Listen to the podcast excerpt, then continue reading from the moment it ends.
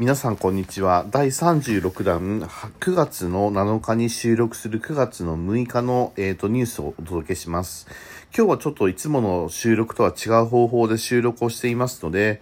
えっ、ー、と、BGM はないですし、なんか、スズムシの声が入ってるかもしれませんけど、まあ、気にせずにお聞きいただければなと思います。えー、まだまだ蒸し暑い日が続いていますね。はい。ね、えっ、ー、と、こう、まあ、秋の深まりは、秋はなんか訪れてきつつあるんですけども、まだちょっと動くとね、暑いなっていう感じがします。ちょっとごめんなさい。はい。それでは、えっ、ー、と、岐阜県、9月の6日の岐阜県内版ですけども、海と岐阜つながりを描くという形で、岐阜県、岐阜県内の小学生20人が海とつながる岐阜をテーマに描いたポスターが長良川鉄道の車両にお目見えしたそうです。山や川との、川と海とのつながりを書いた力作揃いで、10月4日までながら303号の、えー、車両に掲示されているそうですね。えっ、ー、と、岐阜県と海っていうと、まあ、岐阜は海なし県なんですけども、意外と海に関するイベントが多かったりとかをして、えー、岐阜と海は全く無関係ではありませんね。特にですね、長良川、揖斐川、えー、それから木曽川といった大きい川が、えっ、ー、と、じ、まあ、岐阜を流れていって、えっ、ー、と、海に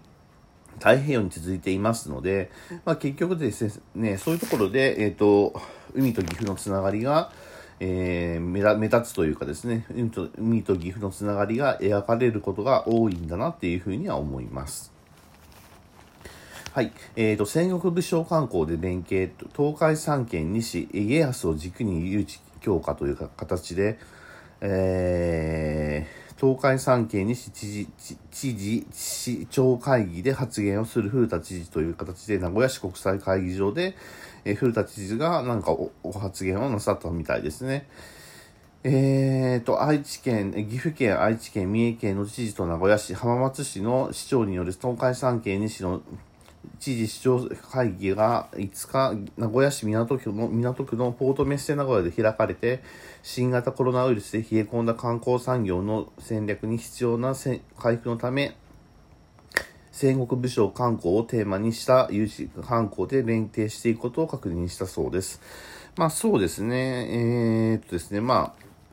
ここをですね、家康にするという、信長ではなくて家康にするというのが、いかにもですね、あなんか、岐阜県らしいなっていう、まあ、という岐阜県らしいなというよりも、まあ、三県の知事っぽいところかなっていう感じですね。まあ、まあ、家康にする理由が他にもあって、徳川家康が主人公で来年放送放送予定の大河ドラマ、どうする家康に関連して、浜松市が年明けに大河ドラマ、大河ドラマ館を開館することを PR するということもあってですね、ね結局まあそういうところにもあるんでしょうね。だけどもなんかこの東海三県っていうとですね、どうしても、まあ、信長とかね、そっちなんじゃないのかなっていうふうに、信長家康なんじゃないかなっていうふうに思うんですけども、やっぱり大河ドラマに合わせて家康なんだろうなっていうふうには思います。うんまあ、皆さんは東海三県だと、まあ、戦国武将っていうと誰を思い浮かべますか？えー、斎藤道さんですか？徳川家康ですか？斎藤道さんですか、えー、織田信長ですか？徳川家康ですか？それとも豊臣秀吉？それとも明智光秀？まあ、いろいろありますけどね。えー、自分の好きなね、えー、武将に、えー、構って歴史をの知識を深めていくのも悪くないかなっていうふうには思います。一口サイズアンモニア特大、えっ、ー、と、元寿司でビビビパーシモンが出荷されましたという形で、パーシモンっていうのは、えっ、ー、と、柿のことを、フルーツの柿のことを英語でパーシモンと言います。なかなかね、聞く機会がない単語なんで、えー、パーシモンってなんだろうなと思うんですけども、いわゆる柿のことですね。えー、県内屈指の柿産地である元寿司で一口サイズのブランド柿ビビーパーシモンの出荷が始まったそうです。えー、従業員が枝いっぱいに実った果実を摘み取ってパック詰めの作業に取り組み、秋の訪れを匂わせた、漂わせたという形だそうでして、写真にも、えー、なかなか綺麗なね、えー、柿が写っています。糖度が高いものもの20度ぐらいになるということの形なので、結構ね、糖度高いですよね。500円玉ぐらいのサイズで皮を剥かなくても食べられるそうなんで、え、そうなんですね。皮剥かなくても食べられるんですね。そんななんか柿があるのが地元の人なので知らなかったです。機会があれば食べてみたいかなというふうには思います。うーん。こんな柿があるんですね。それは知らなかった。へえ。えーと、あと他には、養老町片山法政と大阪の発明家が歩行支援器具を開発したそうです。えー、養老養老町の片山法政と,、えーと、大阪市の会社員で発明家の、えー、方はウォーキングやジョギングの際に体に装着をして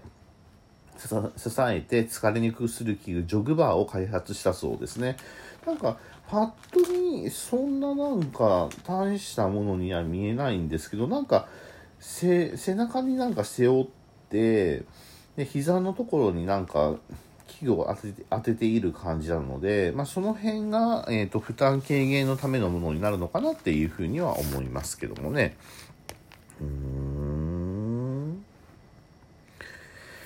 え、ー、と、島津義弘勢の足跡や山城、え、ー、と、上石津の戦国史、戦国史、戦国、えー、史跡巡るという形で、えー、大垣市上石津町に残る戦国時代の史跡などを巡るツアーが10月から開かれるそうです。えー、関ヶ原合戦に参戦した島津義弘の、えー、足跡、島津の軒口や、町内に残る山城を学ぶルートになっており、えー、主催する、えー、山石図作りの協議会と大垣市が参加者を募っているそうですね。うーん。まあ確かにね、あの、大垣というのは、昔から薩摩義士の話から、まあ、遡るに、えー、薩摩の話と、えー、薩摩藩のね、えー、人たちとつながりが深いですのでね、えー、遡っていくのも面白いんじゃないかなというふうに思いますね。うん。まあ、えっ、と、これまでにないテーマのツアー、戦国時代時代ファンでも新しい発見があるはずと話をしているそうです。なるほどね。そんな風な話なんですね。はい。はい。関ヶ原バイパス早期建設を要望、国道21号線市が促進会が国にという形で、確かにね、国道21号線ってすごく大事なルートですので、えー、っとですね、えー、前には、えー、まあ、犬山の方から、犬山の方からというか、えーと、名古屋の方から222号が走っているので、それと直角に交わる21号線があるので、その直角に交わるところから、県庁までの、えー、話の早期が建設をしてくださいねっていうのが、拡張工事の建設をしてくださいねっていう話があったのに対して、今回は滋賀まで、滋賀まで、えー、拡張してくださいねという話なんだそうですね。えー、国道21号は中部近畿北陸を結ぶ大動脈として伊吹山ドライブウェイの入り口から滋賀県境までの早期着工を要望していたというそうだそうです。なるほどね。はい。性能地域版に行きます。えー、っと、関ヶ原の人石制覇せよ25日ウォーキングイベントがあるそうです。関ヶ原、関ヶ原人石、えー、人石跡制覇ウォーキングは25日関ヶ原町の関ヶ原古戦一帯で開かれる事前申し込みを20日まで受け付けているそうです。町内会などで作る関ヶ原みのりえー、関ヶ原祭り、えー、実行委員会が、えー、主催する恒例行事だが、まあ、コロナ禍のため3年ぶりの開催になる方ですね。えー、松尾山や笹尾山などを16キロを6時間かけて巡る制覇コースや、えー、険しい山道を除いた12キロの激闘コース、3時間で7キロを巡る合戦コースなどがあるそうです。えー、面白そうですね。よく考えますね。へえと思うんですけども関ヶ原はですね結構ね、えー、こういった古戦場ですので、まあ、そういったところのイベントが多いですので一度は参加してみるのも手かなと思います僕参加したことがないですのでね、えー、面白さがお伝えできませんので一回参加してみようかなっていうふうには思います。イベント列車出発進行、西大垣では撮影会という形で、えー、養老鉄道の桑名駅10号線復活第1周年記念号という形で、えー、養老鉄道のイベント列車の運行が4日、えー、同鉄道養老線であり、同所の西大垣車庫では、えー、車両の撮影会などの催し催しが開かれたそうです。イベントに、え、乗車する鉄道ファンや家族連れが記念のヘッドマークをつけた車両で間近で撮影する、え、ことを楽しんでいたそうですね。あの、まあ、なかなかね、撮り鉄の人、まあ僕は撮り鉄ではないので分かりませんけども、まあ、こういった復活車両があるっていうことはね、すごくおも、なんか撮り鉄の人からすると、まあ、水前の的らしいですね。うんまあちょっと僕はあの感覚がわからないんですけど取れる喜びっていうのはなんとなくわかりますのでねいいかなというふうには思いますけどもね。はい。というわけで、えー、その他のニュースなんですけども、11, 11分過ぎましたのでまとめに入りますね。